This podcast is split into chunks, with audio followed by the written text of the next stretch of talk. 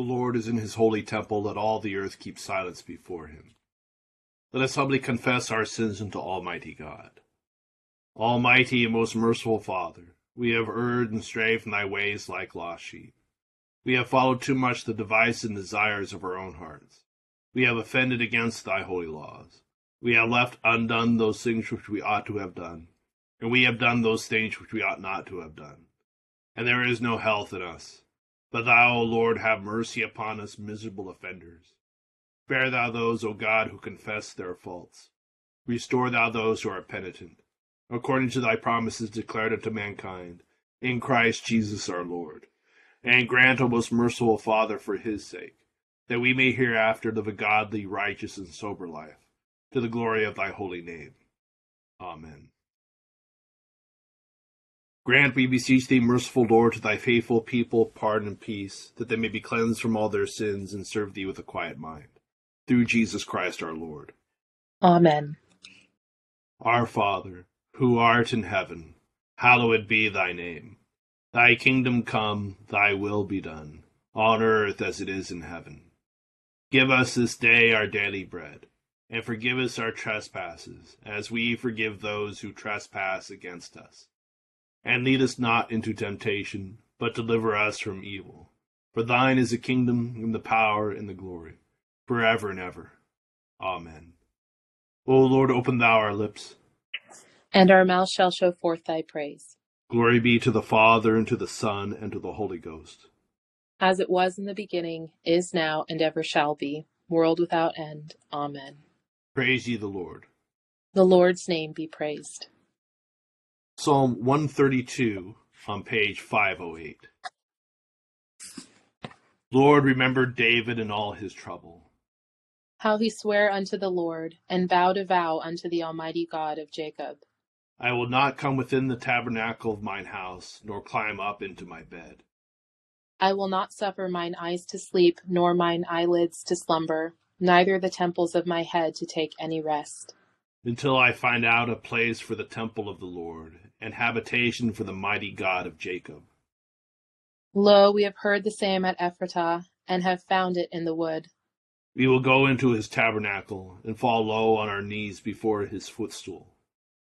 Arise, O Lord, into thy resting place, thou and the ark of thy strength.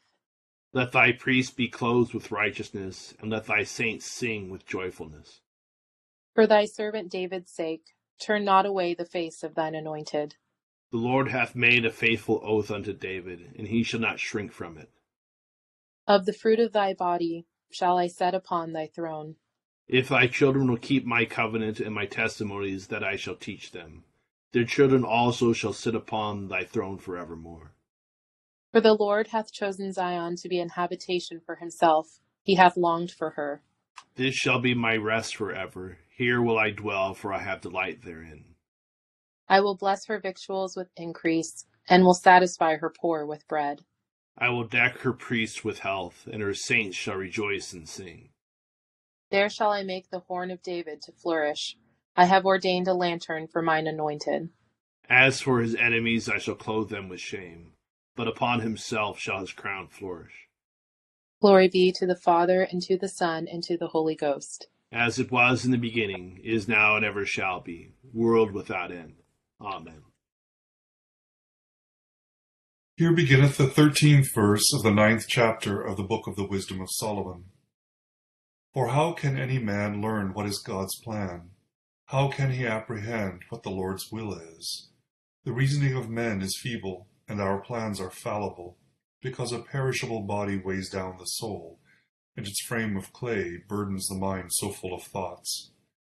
With difficulty we guess even at things on earth, and laboriously find out what lies before our feet. And who has ever traced out what is in heaven? Who ever learnt to know thy purposes, unless thou hadst given him wisdom, and sent thy Holy Spirit down from heaven on high?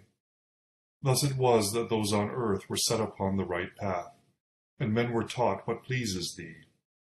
Thus were they preserved by wisdom. Here endeth the first lesson. My soul doth magnify the Lord, and my spirit hath rejoiced in God my Saviour. For he hath regarded the lowliness of his handmaiden. For behold, from henceforth all generations shall call me blessed. For he that is mighty hath magnified me, and holy is his name, and his mercies on them that fear him throughout all generations. He has shown strength with his arm. He has scattered the proud in the imagination of their hearts. He hath put down the mighty from their seat, and hath exalted the humble and meek. He hath filled the hungry with good things, and the rich he hath sent empty away. He remembering his mercy hath holpen his servant Israel, as he promised to our forefathers, Abraham and his seed forever. Glory be to the Father, and to the Son, and to the Holy Ghost. As it was in the beginning, is now, and ever shall be, world without end. Amen. Here beginneth the ninth verse of the first chapter of the book of Revelation.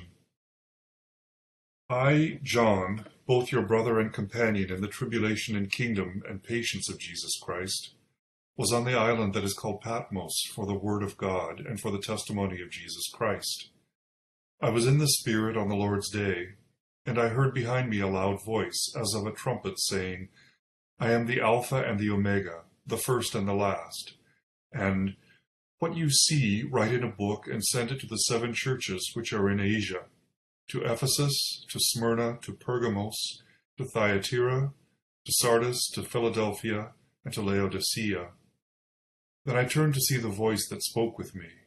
And having turned, I saw seven gold lampstands, and in the midst of the seven lampstands, one like the Son of Man, clothed with a garment down to the feet, and girded about the chest with a golden band.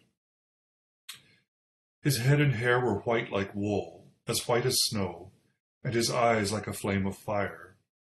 His feet were like fine brass, as if refined in a furnace, and his voice as the sound of many waters. He had in his hand seven he had in his right hand seven stars. Out of his mouth went a sharp two-edged sword, and his countenance was like the sun shining in its strength. And when I saw him, I fell at his feet as dead. But he laid his right hand on me, saying, Do not be afraid. I am the first and the last. I am he who lives, and was dead, and behold, I am alive forevermore. Amen. And I have the keys of Hades and of death. Write the things which you have seen, and the things which are, and the things which will take place after this. The mystery of the seven stars which you saw in my right hand, and the seven golden lampstands the seven stars are the angels of the seven churches, and the seven lampstands which you saw are the seven churches. Here endeth the second lesson. Lord, now lettest thou thy servant depart in peace according to thy word. For mine eyes have seen thy salvation, which thou hast prepared before the face of all people, to be a light to lighten the Gentiles, and to be the glory of thy people Israel. Glory be to the Father, and to the Son, and to the Holy Ghost, as it was in the beginning, is now, and ever shall be, world without end. Amen. I believe in God, the Father Almighty, maker of heaven and earth, and in Jesus Christ, his only Son, our Lord, who is conceived by the Holy Ghost, born of the Virgin Mary, suffered under Pontius Pilate, was crucified, dead, and buried he descended into hell. The third day he rose again from the dead. He ascended into heaven, and sitteth on the right hand of God the Father Almighty. From thence he shall come to judge the quick and the dead. I believe in the Holy Ghost, the holy Catholic Church, the communion of saints, the forgiveness of sins, the resurrection of the body, and the life everlasting. Amen. The Lord be with you. And with thy spirit. Let us pray. O Lord, show thy mercy upon us. And grant us thy salvation. O Lord, save the state. And mercifully hear us when we call upon thee. Endue thy ministers with righteousness. And make thy chosen people joyful. O Lord, save thy people. And bless thine inheritance. Give peace in our time, O Lord. For it is thou, Lord, only that makest us dwell in safety. O God, may clean our hearts within us and take not thy Holy Spirit from us. Stir up, we beseech thee, O Lord, the wills of thy faithful people, that they, plenteously bringing forth the fruit of good works, may by thee be plenteously rewarded. Through Jesus Christ our Lord. Amen.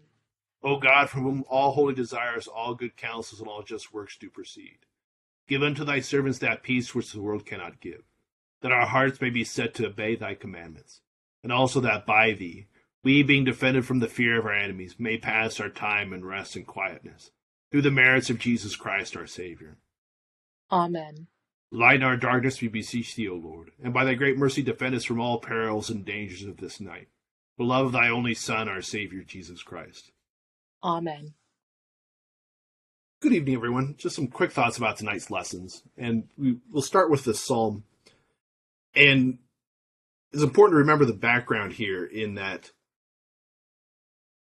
when God delivered the Hebrews out of Egypt, he went with them and preceded them and led them forth out into the wilderness and eventually into the promised land. And eventually the people built the Ark of the Covenant, this this golden box where they held the Ten Commandments and was in a sense the seat of of where God resided with them as they were wandering. And then as they entered into the promised land, they still did not have a home for this thing. They would, you know, as they were wandering, they would stop for a, a little bit and build a big tent, a tabernacle for him, for this, the, the ark.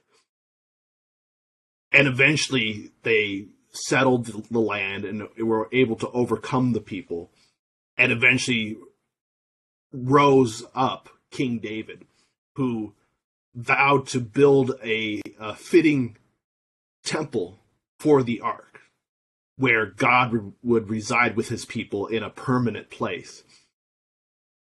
And so that's where we come to in our psalm tonight. This is, you know, talking about how David made this vow and how asking God to remember him on, in all his troubles. These are the troubles where he was being pursued by Saul. And so he makes this vow. But he is deemed unworthy of doing this great honor to God because of his own sin and his his you know his giving into his lusts. And so this the the the honor of building the temple is denied him and it passes on to his son Solomon, who is the one who builds the temple to house the the ark. And the temple becomes a place where God resides. And Solomon is the indication is that our tonight's book of wisdom, our Old Testament lessons, are written from the perspective of Solomon. However, no, none of the, the, the book of wisdom does not exist in Hebrew. We don't have any old indication of this. The oldest we have is from the Septuagint, the, the Greek version, which was written about the year, you know, second century BC. That's the oldest version we have. And so that's interesting because we have the whole span of the history of the temple in there, in that, you know, Solomon builds this great temple to house the ark, and God resides there in Jerusalem with his people. And then his presence withdraws away from it because of the wickedness of the people, beginning that we can see the the the roots of this even in Solomon, who started to you know worship other gods in his later life, such that God withdraws his presence and allows his people to be captured into Babylon, and allows this temple of Solomon to be destroyed. And the people eventually return and rebuild the second temple, but we never see any indication that God resides in the, that place in the same way he was before. Eventually, you know, the the ark itself is lost. It goes someplace and we don't know where. It just falls out of the historical record. And then we have Jesus, the coming of Jesus, who fulfills the the, the promise of a king in the line of David who fulfills all of the hopes and dreams of Israel as the true king of the universe. And what he does is cleanses the second temple and prepares it for destruction because of the wickedness of the people. And then he leaves, he ascends into heaven, but he gives us his Holy Spirit at Pentecost where God now does not reside in the ark or in the temple, but in his his people, his new Jerusalem, all of us, as we are constituted in the church. And so we see this imagery played out tonight in our, our beginning section of Revelation, where we have the the image of what the the passage calls the lampstand. This is that the the menorah that has you know uh, holds seven candles, which represents uh, an idea of completion, of wholeness, of unity, as it represents the seven days of the week, the seven days of creation. And then in this imagery, the each individual instance of the church. It's a universal church, but it, it, resides, it's instantiated in particular places with particular people. And so that's each of these seven um, candles is a church. And the we have the flame as this imagery of the Holy Spirit residing within each church, within all of the people and then this imagery of these seven stars and or these seven angels. And it's likely what what john is drawing upon as, is we'll see later on in his writings that the the angel of each church is the bishop of each church. That the, each of these churches had its own bishop its own elder. And they are the the messengers of the church. And watch out over their each of their churches. And so we have this imagery of developed throughout the narrative of the Bible and this reality played out that we all participate in in the same way that John does in that he was he gets caught up into heaven on the seventh day at worship and this is what we do every sunday in in mass we are all caught up into the celebration of the Lamb in heaven together with us with our celebration of the Eucharist. It's all the same celebration that's being eternally celebrated in heaven. We are participating in each Sunday. And we have that opportunity to be caught up in the same way and to enter into the reality of that. And that ultimately is the true wisdom that we are all seeking. We can know this and believe in this in our heads, but to make that a reality in our hearts is all of our task.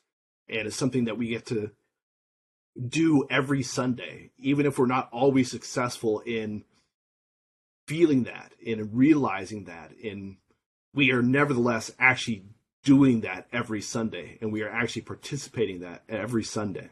So, just some thoughts about the, tonight's lessons.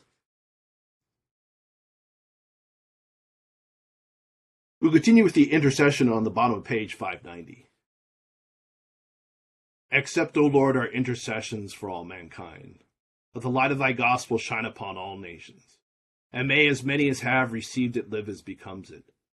Be gracious unto thy church, and grant that every member of the same in his vocation and ministry may serve thee faithfully.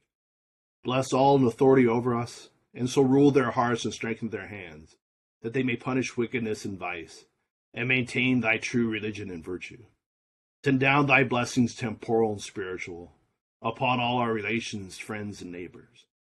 Reward all who have done us good, and pardon all those who have done or wish us evil, and give them repentance and better minds. Be merciful to all who are in any trouble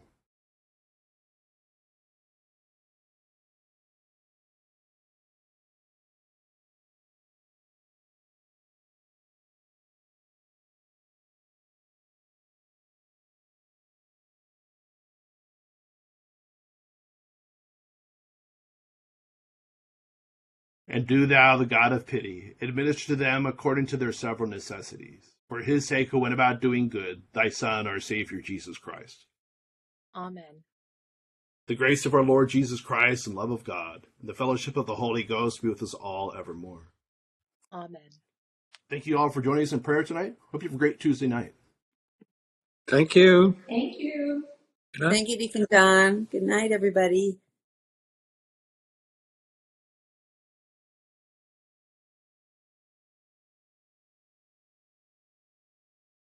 Good night.